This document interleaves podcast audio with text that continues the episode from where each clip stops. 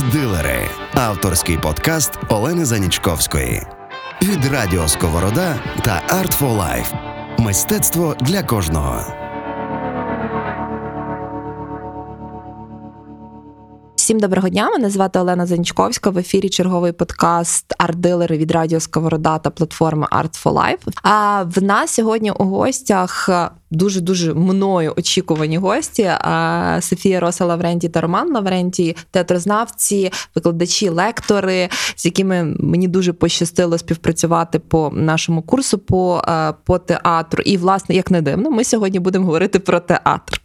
Але оскільки в нас сезон радості. Так, ми собі придумали, що хочеться хочеться цієї весни багато радості, то будемо говорити про театр власне в аспекті радості, як емоції, як того, як театр нам може дати цю радість. Софія Романе, привіт.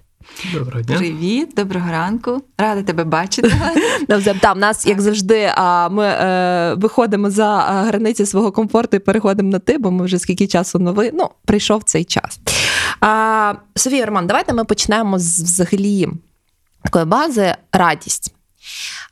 Що для вас радість? І взагалі поговоримо про радість як емоцію, для того, щоб потім, коли ми перейдемо в контекст театру, ми десь десь ніби, ніби таке зрозуміло, ну радість. Що це? Ну так, коли ми готувалися до цієї розмови, та про чи може театр принести радість, так, радість і театр, то очевидно зразу виникає питання, що власне так, те, що Олена, ти сказала, що власне таке радість, і тут не хочеться з одного боку заходити в якісь філософські роздуми, тому що ну ніби очевидно, так. Е, радість це радість. Але з іншого боку, виявляється, що кожен з нас має настільки різне уявлення про це, про це, так навіть ем, на, на рівні того, що приносить радість, так, що є джерелом радості. І тут е, от є цей момент горизонту очікування, так, тобто, що ми очікуємо від радості, що ми вкладаємо в це поняття радості. І, е, очевидно, від цього буде залежати, чи принесе нам театр радість, чи кіно, чи музика, чи будь-який інший фактор. Але все-таки, якщо десь ми трошки від'їдемо так, ем, ну так, зовні, подивимося на це все і е, з такого дальшого фокусу, то все-таки радість, вона її можна розділити десь на такі два два моменти. Перше, це все-таки радість така, як емоції, як хвилева радість. Тут ми зустріли когось, це радість, ми почули жарт, ми ну от відчули цю хвилеву радість, так, цю хвилеву емоцію. Натомість є радість як певний такий стан, ем, стан буття, не знаю, так. Тобто, і до речі, ми завжди помічаємо, мені здається, таких людей, які мають в собі цю радість, так, які їхні реакції, їхні якісь такі відчуття, так, як вони реагують на все. А, Отже, цей стан радості він може бути в людині, а ну а може і якийсь певний етап, так його не буде. Тобто радість вже не як емоція, а як певний стан. І, до речі, недавно почула дуже таку цікаву для себе теж думку е, однієї режисерки, документалістки, вона знімає документальне кіно. Е, сказала про те, що дуже дивно, що ну, дивно спочатку звучить, що люди можуть відчувати і відчували впродовж історії оцю радість чи щастя. Вона говорить щастя, але це дуже такі подібні речі, так а можуть відчувати це щастя навіть в найнеймовірніших обставинах, най таких, здавалося б, дуже критичних mm-hmm. моментах, але вони вони були щасливі, вони були радісні, бо бо це насправді дуже природня емоція і стан так, для людини. І от тут ці моменти, напевно, треба е, розрізняти, так, як як така хвиля, емоція е, спонтанна і як якийсь певний стан. І от якщо вже про стан, то тут теж досить це все треба дивитися. Е, так, наскільки ми самі розуміємо себе, так, якщо ем, що нам приносить радість, що ні. Це вже от про цей емоційний інтелект, про цю можливість такої самодіагностики, наскільки ми розуміємо себе і що нам приносить радість. І тут, очевидно, мистецтво взагалі може нам допомогти в цьому, так, зрозуміти, що для нас є тим джерелом радості. І тут ми рухаємося так в той е, бік, чи в музику, чи в образотворче мистецтво візуальне, так, де ми відчуваємо, що чи в смаки, зрештою, так, тобто, де ми відчуваємо, що для нас є тою мовою, яку ми зрозуміємо. Тобто, що для нас є близьким, чи це от е, так, якісь такі слухові аспекти, де ми сприймаємо, або ми можемо на слух взагалі нічого, так, от не чути, не сприймати. Наприклад, я теж дуже дуже до попри те, так, що я маю справу в принципі з ритмом, з музикою, бо, бо це є в театрі. Але музика для мене дуже часто, я так до неї доходжу довго. І для мене це не є той, е, ну скажімо, формат, через який я от можу легко легко так Мгм. щось почерпнути. Натомість візуальні от, е, ем, різновиди мистецтва для мене є ближчі. Колір, якийсь ритм в кольорі, так. Тобто це для мене є близьким. І я буду тут шукати якісь моменти. Ну, але ми завжди виходимо ширше за свої так, можливості, шукаємо далі себе. Е, як шукати радість в театрі? Яку радість можна знайти в театрі? Ну, е, говорячи про радість в театрі, е, перше, що нам спадає на думку, е, не професійним людям театру, а людям, які просто цікавляться, люблять час від часу відвідують театр, це власне уявлення про театр комедійний, тому що це такий ніби такий прямий ланцюжок. Театр, комедія буде радість. Але як ми почули з попереднього спічу, і будемо ще далі розмовляти, що ця радість буває різною, і природа тої радості ну, якнайширший діапазон має. Е, Але не будемо все-таки відкидати цього першого асоціативного кроку. Ну і це простіше, мені Так, здається, і це, з цього ну, почати Це розмову. дуже такий так. простий ланцюжок, і він спрацьовує. І зрештою він не є хибним, тому що людина потребує розваги. І, власне, ось ця от потреба в розвазі, потреба втечі від якоїсь реальності, яка десь давить, яка десь. Ну, не, некомфортна, і, власне, бодай на тих кілька годин втекти в іншу реальність і релакснути. Тобто, власне, ось ця функція театру вона дуже і дуже потрібна. І насправді навіть відомий е, театральний діяч сучасності Пітер Брук, якого всі знають як класика, концептуаліста. Такого е, ну, постмодерніста, е, все одно він говорить, що цей, е, це така, знаєте, цей сюрприз, цей бонус, яку дитина отримує, розпаковуючи цей кіндер-сюрприз, він потрібен. Він говорить, що ти маєш е, суперфілософський театр будувати, але ти мусиш закласти цей момент, що глядач має мати елемент несподіванки, елемент, як мала дитина, отримати цей подарунок, і від того, власне, є ця короткотривала радість. Він говорить так, що зрозуміло, що я беруся за інший театр, за іншу філософію, але ці елементи він не відкидає, він не заперечує їх, знаєте, так по-снобійськи, бо це ніби не, не, ну, не високе мистецтво. Він, власне, поєднує цей момент, і, власне, таке поєднання високого і низького це, власне, така тема нашого сьогоднішнього е, е, нашої розмови. Слухай, але якщо все-таки ми візьмемо поняття комедії в театрі, воно ж історично дуже сильно змінювалось. І те, що ми зараз сприймаємо взагалі як комедію, не тільки в театрі, а в принципі там і в кіно, воно ж дуже сильно відрізняється від того, з чого комедія починалася взагалі. Софій, твоя тема. Е, та, Ну, власне, та моя тема, тому що якось я так вже досить довгий час е, і викладаю так історію і мистецтва і театру, зокрема. І так е, дійсно ну, йдемо за за хрестоматією, якщо ми розглянемо, звідки ж бере нитку, так, де починається генеза комедії. Очевидно, ми прийдемо до античності, до давніх греків. Ну, Ми розуміємо умовність. Так, очевидно, комедія, напевно, зародилася як жанр десь ще, можливо, раніше, але ми знаємо. Що саме там Арістотель написав, так ми його прочитали, і ми це знаємо. І ну, але власне, якщо тут такий цікавий момент, аспект, коли е, студентам дають читати, наприклад, та комедія Арістофана, е, вони приходять і кажуть. «Е, Слухайте, щось зовсім не те. Не смішно. Це так, власне, це, це комедія, вони помилилися, тобто це комедія. І я кажу, ну це нормально, а чого ж має бути інакше? І для них це дуже дивно, тому що е, здається, так, комедія це щось легке, комедія це очевидно смішне, хоча так мало би. Так, воно зрештою так і було, так, в Арістофана. Єдине, що смішно нам зараз трохи з інших речей. Так, оце, оце власне та природа гумору, але не будемо туди вникати, бо це теж глибока розмова. А, так, гумор теж змінюється.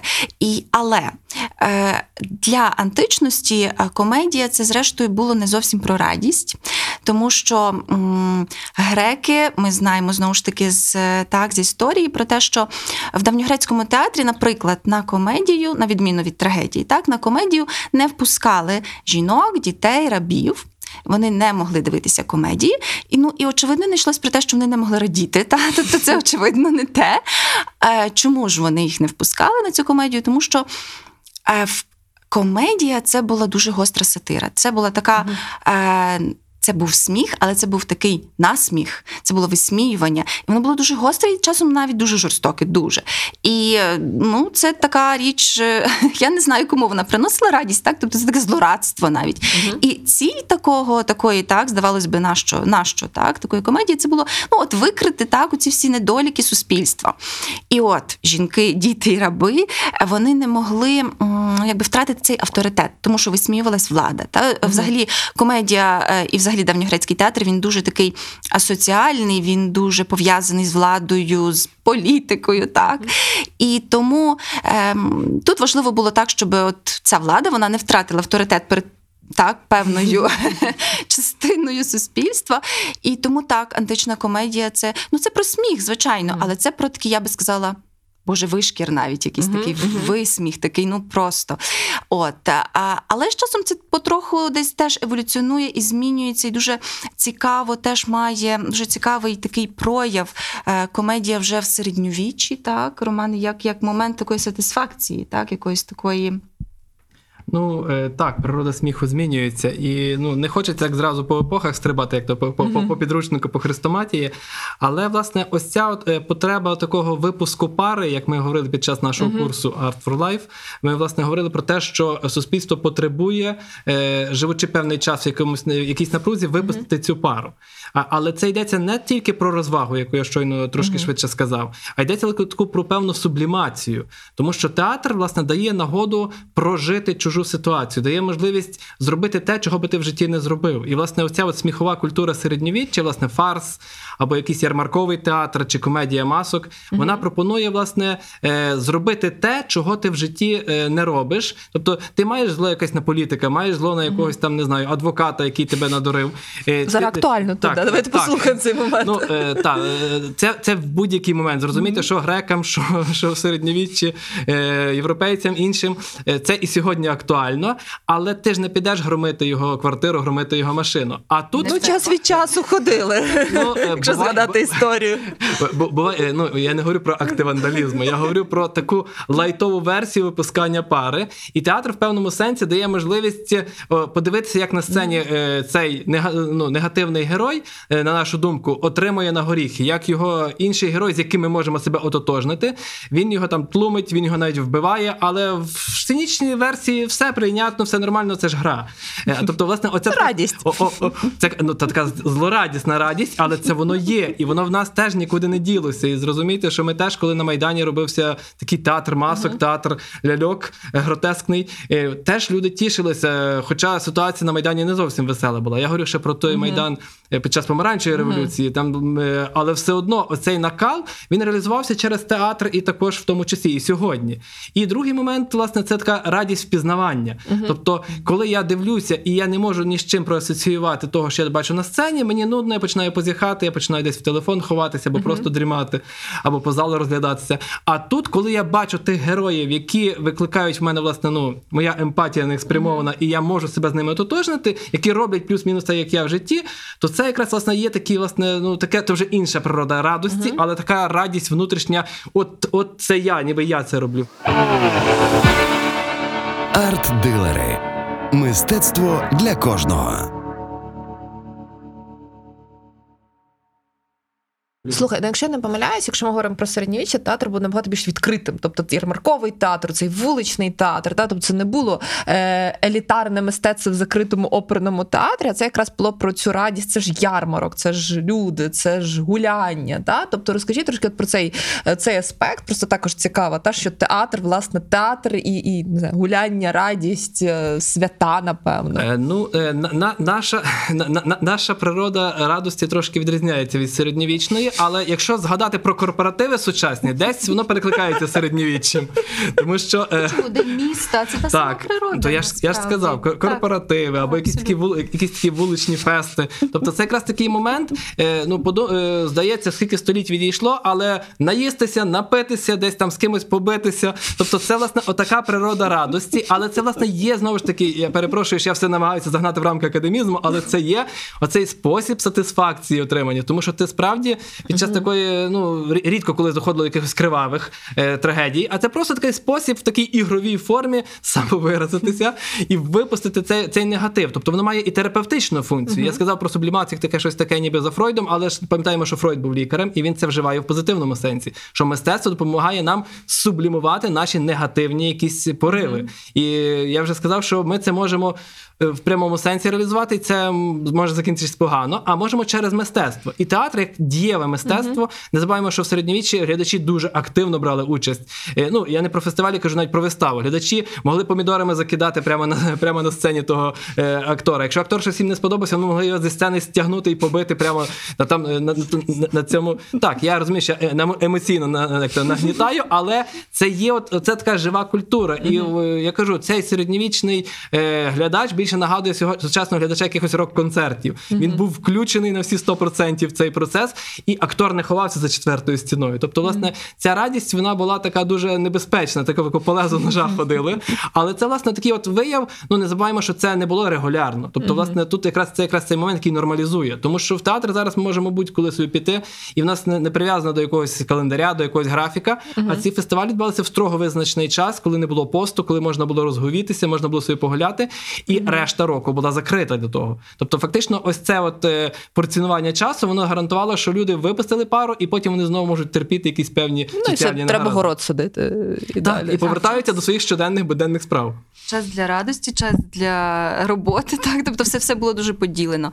Е, так, і тут е, гарно прозвучав цей момент гри. Тобто, оце радість від гри. Так Е, насправді ми маємо досвід, кожен з нас, коли ми бавилися в дитинстві, і оце відчуття радості від е, гри, чому воно виникає? Тому що я можу собі дозволити дуже багато в цій грі. Я можу стати будь-ким, я можу будь-як розвернути ситуацію, і я не буду мати за це нічого. Так, тобто я не буде наслідків, не буде відповідальності. Власне, в принципі, діти вони ще так дуже відчувають. Так, е, дуже це все е, про я маю на увазі про відповідальність і про наслідки. Так вони не думають, і тому їм якраз до речі ця гра йде дуже легко. З дітьми дуже легко гратися. Вони легко переключаються, тому що вони не думають, що потім а як. А от дорослим вже важко, тому що вони важче, тому що вони вже міряють все з точки зору правди. Я, до речі, от маю теж власний такий е, досвід гри. Буквально недавно це була настільна гра, теж трошки відволічусь від теми, але.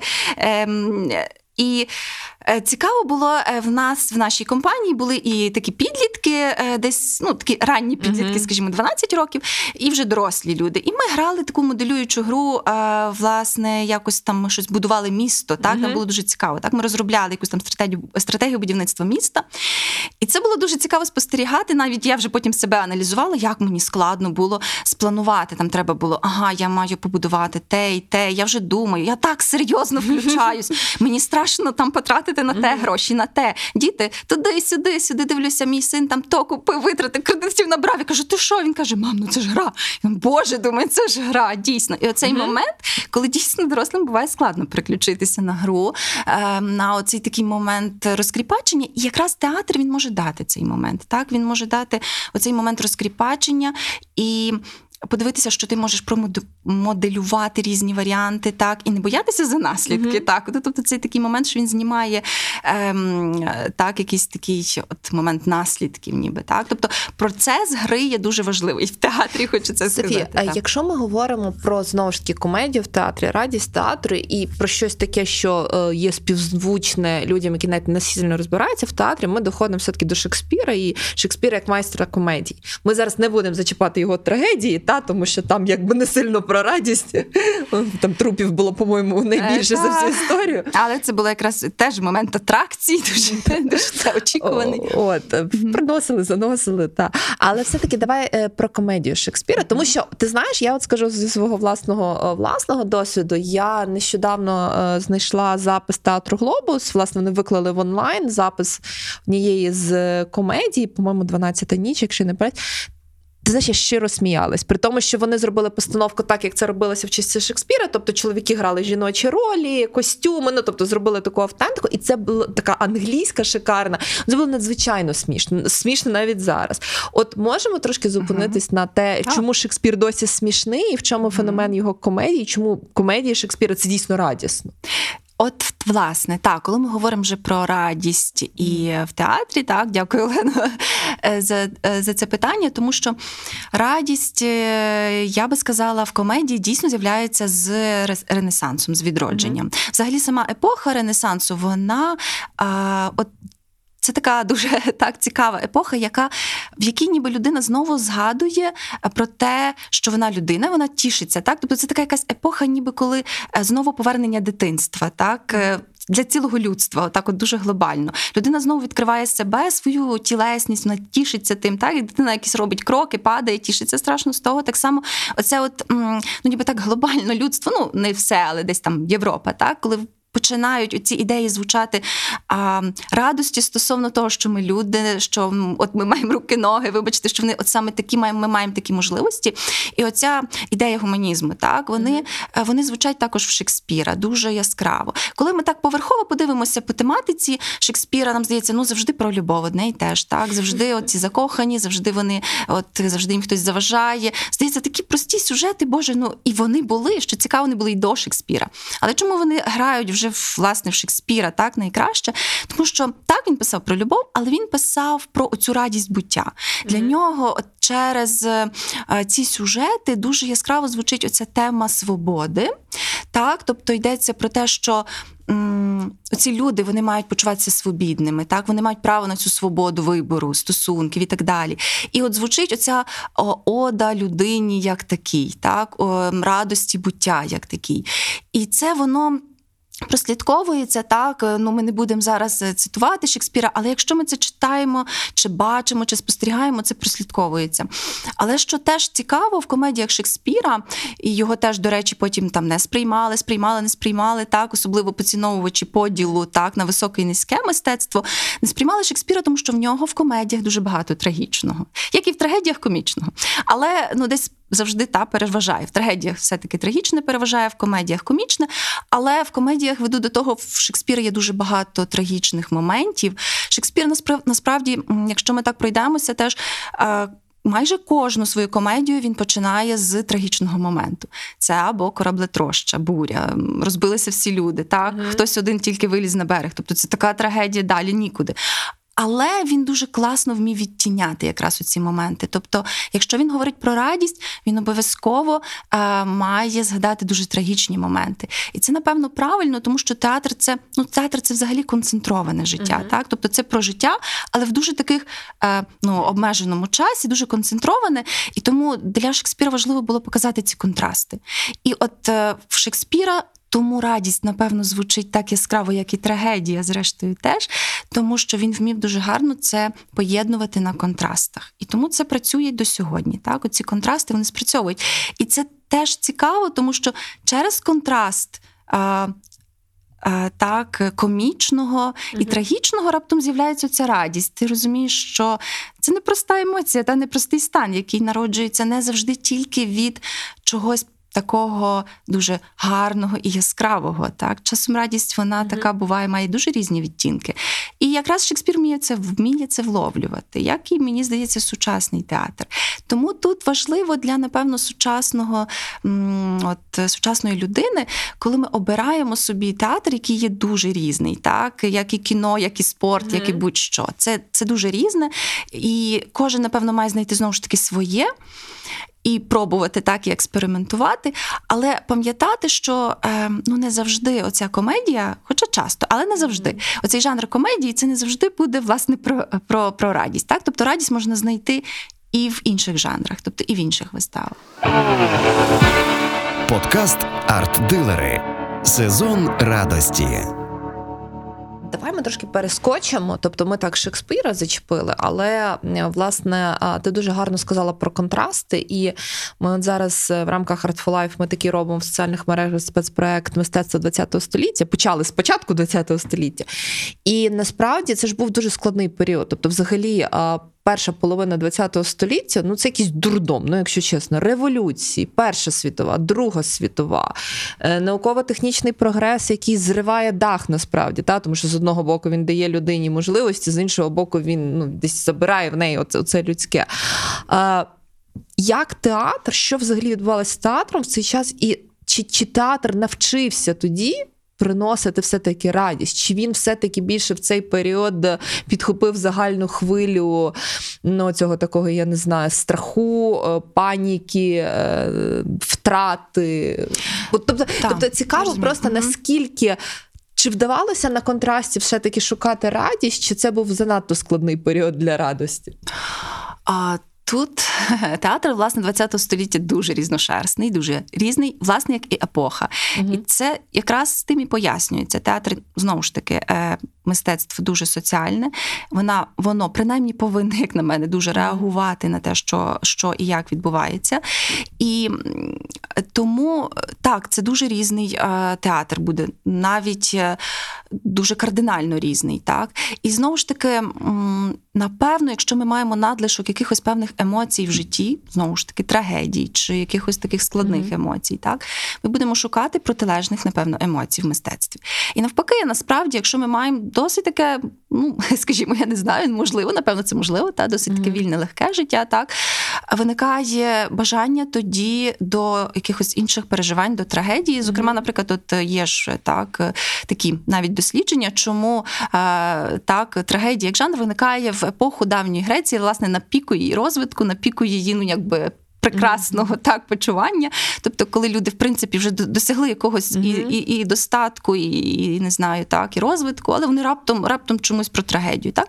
Тобто, це такий, напевно, а, от момент пошуку тих емоцій, тих, яких не вистачає. Ну, знаєш, мене тут аналогія виникла з якраз, якщо ми говоримо про 20 століття, це з ардеко, з взагалі оцими ревучі е, 20-ті, 30-ті все в Америці. Та тобто, це коли реакція на весь той жах Першої світової війни, криз, коли люди просто йдуть в джаз, відрив, в танці, в абсолютно таку екзальтовану емоцію. Та? Тобто, мені здається, це от дуже дуже співгукує з тим, що, що коли в нас дуже багато трагічного, ми починаємо екзальтовано шукати.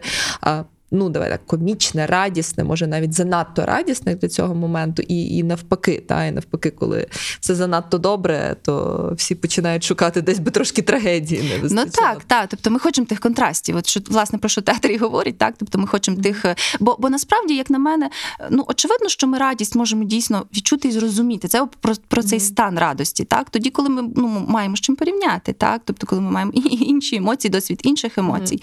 І тому це якраз про те.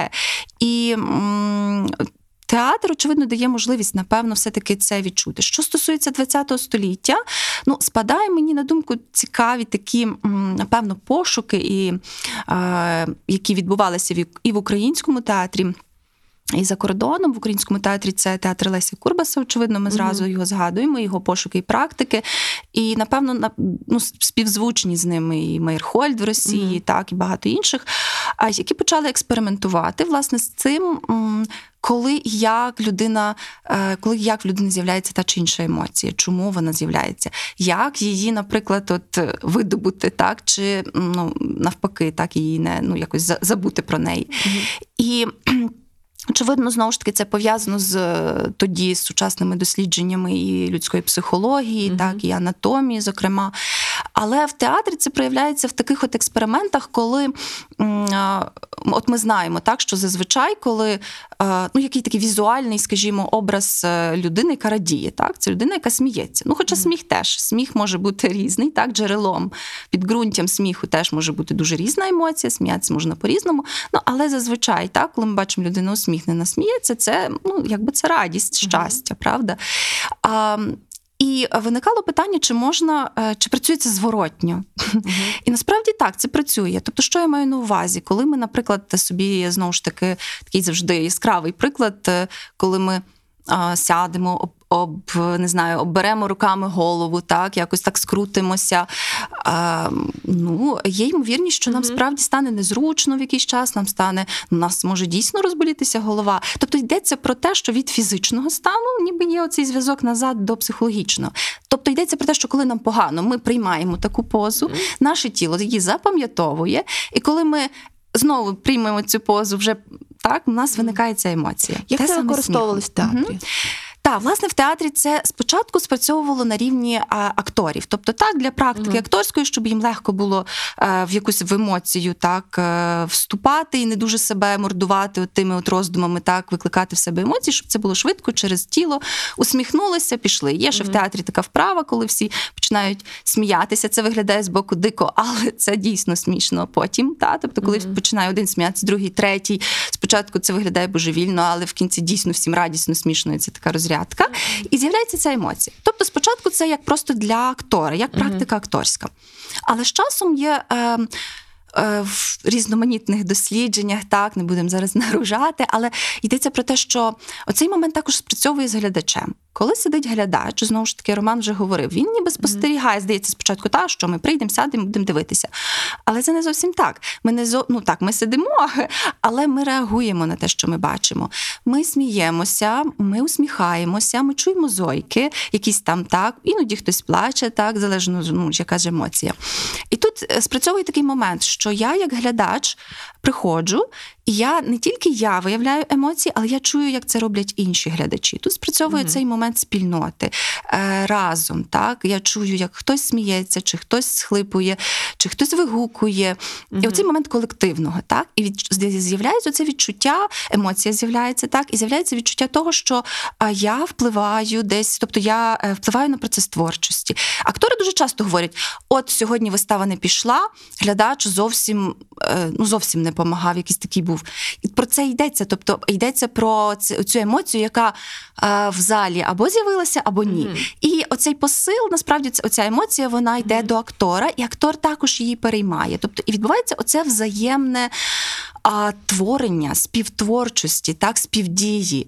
І оце дуже важливо, бо мені здається, що а, сучасний театр якраз може дати цю радість творення, тому що радість творчості, mm-hmm. там ми завжди говоримо про муки творчості. Ну, це окреме питання. Але творчість також дає відчуття радості. Творчість е, ну, в роботі нашій, так, в якомусь повсякденному житті, але також і. Ми можемо пережити цю емоцію творчості в театрі. Слухай, mm-hmm. е- ти зараз мене штовхнула на думку. Це ж означає, що насправді театр це, напевно, театру найскладніше переживати оцей карантин, тому що, грубо кажучи, те, що ти дивишся виставу онлайн, це є не знаю 10-15% е, оцієї взаємодії. Та? Тому що якщо в театрі настільки важливо це взаємодія, це творення разом, яке ну досить скажімо чесно, ну неможливо це передати онлайн. Тобто ти можеш послухати класну симфонію з гарним записом, ти все таки отримаєш цю емоцію. Ти можеш подивитися гарне кіно на, на, на великому телевізорі. Окей, все одно це буде трошки гірше ніж в кінотеатрі, але ну не знаю, там 80-90% емоцій ти отримаєш. Не знаю, ти можеш передивитись гарні репродукції картин чи полистати книгу. Та це менше ніж музей, але але от театр, наскільки наскільки важлива ця взаємодія, як взагалі з цим працювати в, в нашу таку дивну епоху? Е, ну, час карантину це дуже тяжкий час, і власне такий час соціальної ізоляції він е, б'є насамперед власне по таких живих е, мистецтвах, як театр. Я власне хотів почати з ви просто підштовхуєте нас, але ви цей я хотів почати з цитати відомої цитати, що найбільша радість на землі це радість людського спілкування. Mm-hmm. Пам'ятаємо, що це Екзюпері сказав. І власне, ось ця ідея вона дуже така гуманістична, mm-hmm. тому що саме ну я не кажу, що тільки театр, зрозуміло, є мистецтво з живими виконавцями тут і зараз.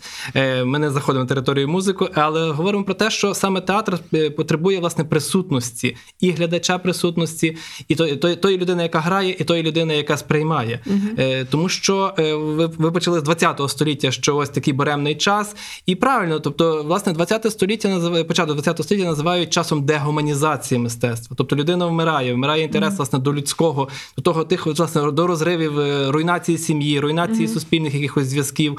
І власне і говорить власне про смерть театру. Кажуть, що смерть театру дуже дуже швидко прогнозована, бо вже є кіно, вже є купа інших мистецтв. Театр має відійти як таке ретро, такий mm-hmm. рудимент. Але на е, але на жаль, чи на щастя, театр по-новому оживає, бо театр власне знаходить цю знаходить цю нитку, яка в нього найважливіша оцей живий контакт. Mm-hmm. Тобто герої з екрану до тебе не зійдуть. А саме в 20 столітті починають ламати ту четверту стіну, починають актори виходити в зал, спілкуватися з глядачами. Спочатку це шок, але потім це власне таке відчуття внутрішньої радості, відчуття сопричастя, сопричетності mm-hmm. до того, що відбувається. Тобто е, я свого часу, коли театр Зеньковецький робив відеозапис вистави, побачив це на практиці, коли роблять виставу без глядачів, актори грають тільки на камеру. То це така ялова вистава, що її не цікаво дивитися. Mm-hmm. Ну, ти стоїш за тою камерою, і мені не цікаво. Акторам не цікаво грати, мені не цікаво дивитися, бо в них порожній зал. Е, Була така практика. А коли бодай, не знаю, 5-7 людей сидить так, як статистів, і відбувається запис вистави, вистава живіша. Mm-hmm. Тим паче набагато живіша, коли при повному залі знімають. Зрозуміло, що технічно це важче і так далі. і так далі. Але власне оцей момент комунікації і співтворчості, про який Софія сказала, він є визначальний. Тому що подивитися в записі виставу та ради Бога, але в записі я отримую тільки інформацію про сюжет, ну плюс-мінус, як костюми виглядали. Власне, оця енергетика, яка є, навіть коли актор ну абсолютно пересічний, абсолютно не старається, але ця енергетика все одно є, бо, бо це живий контакт. Е, І те, що ми мали. Власне, в, ранньому середньовіччі, власне, цей такий, ніби не зовсім мистецький вияв радості, він власне повертається до нас в 20 столітті, тому що життя нас стисне, життя ця індустріалізація, пришвидшення темпів, і це все, все, все, все нас заганяє в якийсь певний кут. А театр це така можливість самовиразитися. Тобто, ви зрозумієте, що не йдеться про те, що глядач там має кричати, вигукувати щось, але присутність глядача гарантує, що цей, е, ця вистава відбудеться як вистава, а не як якийсь, знаєте, якийсь такий закритий ритуал. Хоча ми маємо приклад в 20 столітті, коли вистави відбуваються без глядачів. Але ми вже говоримо про те, що театр ховається власне в якісь е, релігійні практики. Арт-дилери з Оленою Занічковською. А, а от також цікаво е, почути вашу думку. Дуже класно ти сказав про те, що прогнозували в на початку ХХ століття театр і смерть, ну тому що ну куди? Ну народ, тут у нас і кіно, тут у нас не знаю. Все таки, все таки цікаво, все таки інноваційні. Зараз в нас місце цих інновацій зайняли соцмережі. Та? Тобто в нас є TikTok, в нас є Інстаграм, в нас є прямі ефіри, лайви, перформанси і все все все в онлайні. Та? Зараз ще цей клабхаус пішов, повний аудіоспектаклі онлайн. Ем, як, я вибачаю за такий такий маркетинговий напевно, термін, але як конкурувати театру? Тобто, як, я не знаю, ми можемо трошки е, попередбачувати майбутнє, та, або так порозкладати карти Таро, але тим не менш, е, як конкурує театр зараз, і як він може рухати, щоб от в цьому світі такого абсолютно постійного онлайну і емуляції комунікації все-таки залишатися ну, важливою складовою? Ну, е, тяжко щось прогнозувати. Почнемо з того, що Лесь Курбас свого часу, почувши ці зауваження, що театр має вмерти. Ми знаємо Леся Курбас як реформатора театру, і не, не тільки українського, а й світового рівня. Він погодився так, каже, театр має вмерти. Парадоксальна теза. Тобто реформатор театру каже: Окей, хай вмирає той театр. Хай та най буде. Але він говорить про що? Тобто, хай вмирає отой традиційний театр, е, ну, наше уявлення про коліси, про, про завісу, про рампу, про те все, все, все, все. Він каже, цей нафталін хай вмирає, хай відходить, але оця от еманація театру, цей живий зв'язок, він має, ну. Трансформуватися, він має знайти нові форми, цікаві для сучасного глядача. Тобто люди змінюються. Ви розумієте, що ну те, що вашій бабці було цікаво, чи чи на, на, на, нашим якимось навіть батькам, нам вже не цікаво. Ми хочемо чогось іншого. І якщо театр залишиться в таких самих рамках, як він залишався тоді, то так справді це таке ретро, яке в принципі в музеї вартує бути десь збережним, законсервованим, але не далі. Тому, власне, я перепрошую, я знову вернувся до Курбаса, але Курбас це український, як то кажуть, Мойсей, який виводив той український театр. Так, ну він виводив український театр такі загомінки в історії і вивів його на ну на ну, нормально на арену світового театру. І, власне, за рахунок того, що він ну не патичкувався, uh-huh. він просто називав речі своїми іменами. Що так, театр законсервувався, так, театр втратив свою актуальність, але відсовуємо, будуємо інший театр. І е, вже проєктуючи на сучасний театр, е, в чому проблема? Проблема в тому, що класичний театр це е, як сприймається театр це школа для народу, театр це модель для наслідування, театр це кафедра чеснот. Тобто від театру вимагають, щоб він нас навчив прекрасного, доброго і вічного. А ну, а театр не конче вас може навчити прекрасного, доброго і вічного. Якщо ви не хочете, якщо ви закрилися і кажете, ні, ні, ні, я не хочу нічого вчитися, то він вас не навчить. Тобто, розумієте, театр просто має власне змінити риторику, не таку як mm-hmm. назідательну і чогось, от я вас зараз навчу, а іншу, власне, інтимнішу, і зрештою саме Лесь Курбас пропонував власне цю сповідальну естетику, не естетику е, нагнітаючу, і актор стоїть на сцені і доносить високу думку. Mm-hmm. А власне, та е, актор просто спускається з тих кутурнів. Актор каже: хлопці, я вам зараз щось таке розкажу, е, хлопці і дівчата. Я вам розкажу щось таке, чого е, чого ну мені стидно признатися, але я вам розкажу. Тобто, знаєте, власне, mm-hmm. той такий сповідальний момент, і він підкупляв. Тобто глядачі боялися як там жувати, шелепати якимись своїми mm-hmm. речами. Вони просто прислухалися, щоб не пропустити те, що говорить актор. Тобто, актор, власне, спустившись до їхнього рівня, mm-hmm. ну, ну ви зрозумієте, що коли вам хтось щось говорить по телефоні, собі можна готувати їсти і там слухати. А коли перед вами стоїть ваша mm-hmm. подруга, друг, ну це незручно якось поводитися не так. Тобто, власне, театр має власне спуститися з тої висоти, е, з, е, з тих власне кутурнів і шукати власне того живого зв'язку. Ну я бачу перспективу театру власне в такому інтерактиві, власне, в ще більшій інтеграції, власне, е, з інтеграції з залу і сцени. Та зрештою навіть не має бути тої межі. Тобто, власне, така перформативна е, перспектива Украї... ну, українського світового театру. І, і наступний власне пункт це власне театр як відповідь, е, тому що досить довгий час театр був місцем, де можна було отримати відповідь на якісь питання, які тебе хвилюють, які ти боїшся сам проартикулювати. Але приходиш в театр, тобі допомагають їх сформулювати, і від того, власне, це відчуття радості, що о, я теж так думав, о, я теж так якось, але боявся про це сам собі признатися, і театр мені це допомагає. Зрозуміло, що оце питання театр як відповідь він. Теж втрачає, тому що ми зараз набираємо в Гуглі, шукаємо в Ютубі, шукаємо в інших в інших в інших середниках mm-hmm. ці відповіді. І оця от короткотривала відповідь, театр теж вже цю позицію втрачає. Але ця відповідь, яка е, зерно відповідь, яку театр кидає, mm-hmm. яка має в нас розвиватися, оце власне теж думаю перспектива. Е, ми так добігаємо до закінчення, але хочу ще таку одну думку вкинути до дискусії. Власне, мені здається, що це буде дуже пов'язувати і театр, і не знаю, і музеї, і концертні зали. Зараз є е, побутує така думка, що е, довгий час техніка, технології, цифра це було щось таке. Дуже круте, елітарне. От в мене є там телефон, це означає, що я чимось там не знаю, е, в мене дорожчий, кращий телефон. Але зараз всіх є телефони, всіх є інтернет. Це стає просто вже мейнстрімом. Освіта стає дуже доступним. Тобто, ви можете подивитись будь-який фільм, можете послухати концерт з іншого куточку країни. Але це породжує новий тренд, який коротко можна сказати, що офлайн is a new luxury. Тобто особисте спілкування, особиста присутність і говорять про те, що люди будуть скоро готові платити не за доступ до якихось знань, а за доступ до живої людини, з якою офлайн поспілкуватися. От мені чомусь на основі того, що ми говорили, спала на думку, що насправді театр так само може входити в оцю в оцей тренд, що так, ви можете подивитись запис, не знаю, від Золотого Глобусу до топових там американських театрів в найкращій якості, але оцей момент співпереживання він можливий тільки офлайн, і за це люди будуть готові у всіх сенсах платити, тобто часом, енергією, грошима.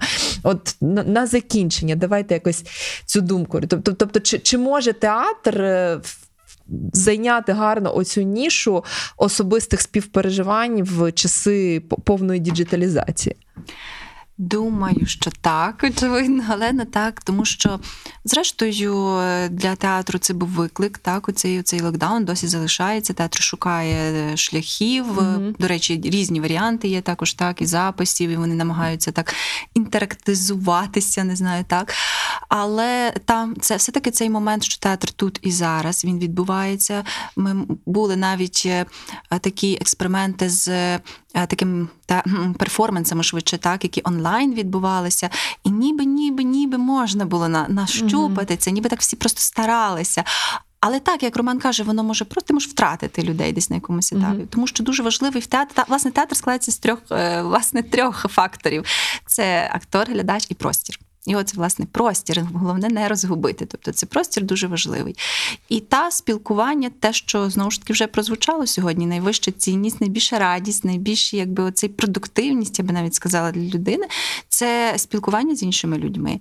І в такому моменті е, та театр, мені здається, він е, не та не може зникнути. Хоча йому е, насправді йому ще Арістотель е, знову ж таки вернулись та прогнозував загибель. Тобто кожен бачив, всі та, пристали до того. Та, всі бачили, що Кому от не ліньки, хтось прогнозує та, загибель. От все він вже вичерпав себе. Але власне йшлося про те, що театр на певних етапах вичерпував якийсь певний, скажімо, оце оцю форму, якій він тоді перебував, і кожного разу шукав нову. Тому що театр це така штука, ну знову ж таки повторюся, вже знову ж таки соціальна, але як змінюється людина, і змінюється відповідно театр за людиною. Якщо він змінюється за людиною, за її потребами, то е, він буде актуальним. Якщо не буде, так буде залишатися в якихось своїх старих формах. Ну та такий театр буде вмирати, він буде залишатися. І не треба, напевно, за нього триматися, мені здається. Тобто, треба відкритим бути до нових форм, і чого нашому театру, звичайно, ми бажаємо. І запрошуємо всіх також до театру. А на останок е, є улюблені театри у Львові? Я розумію, що всі прекрасні, всі чудові, але от так, щоб куди б запросили? Власне, є улюблені, але. Е... Ой, я не знаю, чи я буду озвучувати на правду, тому що, скажімо так, є улюблені вистави. Ну, не давай, можу так давай, сказати, давай. що так Три улюблені вистави від Софії та Романа Лавря. знову ж таки не знаю, чи вдасться ну, на цей момент. Так мені е, я мені здається, що щось дуже цікаве шукається, принаймні в першому театрі у виставі Човен. Так Мгм. там щось таке дуже цікаве і нове. Так, тобто якісь е, нові можливості знайти е, емоції через інші середники, так Мгм. через знову ж таки слух, дотик, навіть це щось таке мені здається цікаве в театрі. Так а може друга вистава від тебе? Ну, я, ну, я назву трошки старішу виставу, яка вже років 10 іде, але досі йде. Це власне вистава Лісова пісня театру імені Леся Курбаса. І вона цікава по-своєму, власне, тому що зараз ми маємо рік Лесі Українки. І нібито так знаєте, модно говорити про Лесі Українку, саме тому я її згадав, Мгм. але не, не з прив'язкою тільки до Лесі Українки, а з прив'язкою власне до тої власне сучасної інтерпретації. Тому що знову ж таки Леся Українка, щось таке давно було. Але це така дуже гіперсучасна інтерпретація. Хто ще не бачив, то обов'язково подивіться, тому що це власне якраз е, приклад того, як можна театрові шукати живий зв'язок. Можна шукати. Е, ну е, я розумію, що таке банальне витягування глядачів на сцену чи банальне спілкування з е, актора з глядачем. Воно трохи смішно виглядає, але ми ж знову ж таки говоримо про ці власне рі, рі- різні варіанти радості. Воно дає власне ту короткотривалу радість від сміху, коли ти смієшся, і знову ж таки спрацьовує цей контрапункт, власне, цей контраст, коли ти смієшся, смієшся, смієшся, а потім в кінці, ну самі розумієте, який настрій в кінці е, лісової пісні. Думаю, текст п'єси всі знають. Власне, ось е, режисер і актори власне відтінюють власне через той сміх, через це безпосереднє спілкування до такого співпереживання, і власне, оце вже інша радість. Радість від того, що ти усвідомлюєш, що ця вистава про тебе, що це не десь далеке, що мене не стосується, але власне цей момент впізнавання себе в цих ситуаціях, момент такої смерті, духовний момент втрати себе. Ну я забагато говорю, але це але ця вистава вартує того. І скориставшись роком Лесі Українки, все таки Так. раджу Хвилинка реклами Лесі Українки в ефірі Радіо Сковорода. Так, є в нас ще гарний театр е, власне Лесі Українки. Там мені навіть важко виокремити вистави, тому що знову ж таки там е, треба дивитися на ваші вподобання. Я боюся зараз радити, тому що знову ж таки я кажу, є дуже різні театри, є дуже наші різні очікування від театру. Тому це треба напевно попробувати в кожному театрі, десь е, щось подивитися та і подивитися, що це моє воно чи не моє. У нас є театри теж для дітей. Є театр ляльок, які мають також зараз гарні роботи.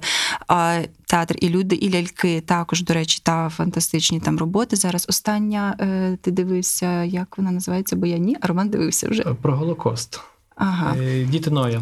Ну, Ой. Не про радість. Не про радість. А, але теж класно. Ну тобто, знову ж таки, важко. Та важко там власне там про така, радість. екзи- Там така екзистенційна радість, радість від, радість від буття, радість від такого, що ну я не хочу привідкривати завісу Мгм. всіх всіх нюансів вистави, але так справді. Тобто Але так- так, ти ж казав, матеріал що- сумний, але це так. така екзистенційна радість, і дуже вистава дуже вітаїстична. Не думайте, Мгм. вона не, не грузить так, щоб Так. не Ти хотілося казав, що там піти. не, не про тих, ну на жаль, ну не про тих людей, які померли, але про тих людей, які залишились, так Мгм. і що вони далі, от вони далі е, живуть. Так, і е, напевно ще й е, варто згадати театр Око. Такий теж у нас є маленький театр, який. Має, як на мене, гарні е, вистави е, якраз от е, для дітей. Вони мають дуже такі цікаві е, моменти. Бо якщо ми вже говоримо для дітей, то тут важливо обов'язково дивитися все-таки на вік, який рекомендує театр. Тому що ну, деколи здається, та пише для дітей від п'яти років, а моїй дитині три. Та ну вона така розумниця, чи він такий розумник, все, все буде добре. Але діти по-різному сприймають світ. Якщо в три роки це більше е, фарби, це більше якісь такі от ритми, так, е, дотик навіть, та, е, то е, вже е, там в 5 років це вже трошки більше сюжету, і вже в 6 тим паче. Так? А в 3 роки ще ні, якісь, ну, якби спостерігати за сюжетом, там це, це складно. Так? Тому тут треба дивитися обов'язково на, на те, що пропонує вік, який пропонує театр, що він рекомендує, і відштовхуватись від цього. Бо е, скажу так, діти до 5 років вони не дуже, е, ну ніби не дуже так люблять спостерігати за сюжетами, вони не люблять слухати про театр, вони люблять його робити. Так, вони хочуть самі. Вони хочуть самі. От у нас та наш найменший, скажу про особисте, але він завжди йде в театр. Він каже: Я хочу бути там, показує на сцену. Чому я не там? Я хочу туди. І оце природа дитини, вона хоче творити. І оцей театр око він дає цю можливість дітям вийти, по щось зробити, щось цей. Тобто, це, це теж гарний теж такий. Слухайте, ми мені здається склали нашим слухачам список на 2021 рік. Е, Я, я не буду казати, що тижня в театр, але я думаю, що можна собі зробити такий план на рік. Я думаю, що ми ще напишемо так. Е, Олено, я хочу сказати, що ми просто виклали такі особисті симпатії. А я нагадую, що театр Зеньковецької теж пропонує дуже широкий діапазон вистав і для різних категорій. Як до речі, для підлітків у них також дуже цікаві, дуже оригінальні вистави є. Е, І для дорослого глядача теж різ, різних категорій, різних смаків. Тому не просимо як наші, наші смаки проєктувати на Е, всіх. я якраз думаю, знаєш, я думаю, що нам треба просто вкласти. Я думаю, що є якийсь такий список театри Львова, і просто дати домашнє завдання нашим слухачам. Скільки там лишилося 10 чи 11 місяців. 10 місяців 2021-го, щомісяця в різний театр, і можна потім порівняти. Тому що мені здається, що тут дуже дуже класно зачепили, що питання не в тому, що краще, що гірше. Питання в тому, щоб знайти свою форму. Для того, щоб знайти свою форму, потрібно попробувати. Та це як з їжею. Ти не можеш сказати, що ти любиш найбільше, якщо ти не попробував там 15-20 страв. І просто питання підготовки і питання. Не знаю, можливо, трошки почитати перед тим, подивитися, зрозуміти хоча б хоча б контекст, і далі просто бути готовим до, до експериментів і до відчуттів.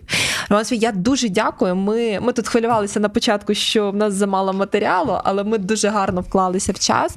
Я вам надзвичайно дякую. Дуже цікава розмова. І так наостанок скажу слухачам: беріть масочки, дезінфікуйте ручки, і йдіть в театр. Дякую. Дякую. До Дякую, побачення. бачення. Арт-дилери. Авторський подкаст Олени Занічковської. Від Радіо Сковорода та Art for Life. Мистецтво для кожного.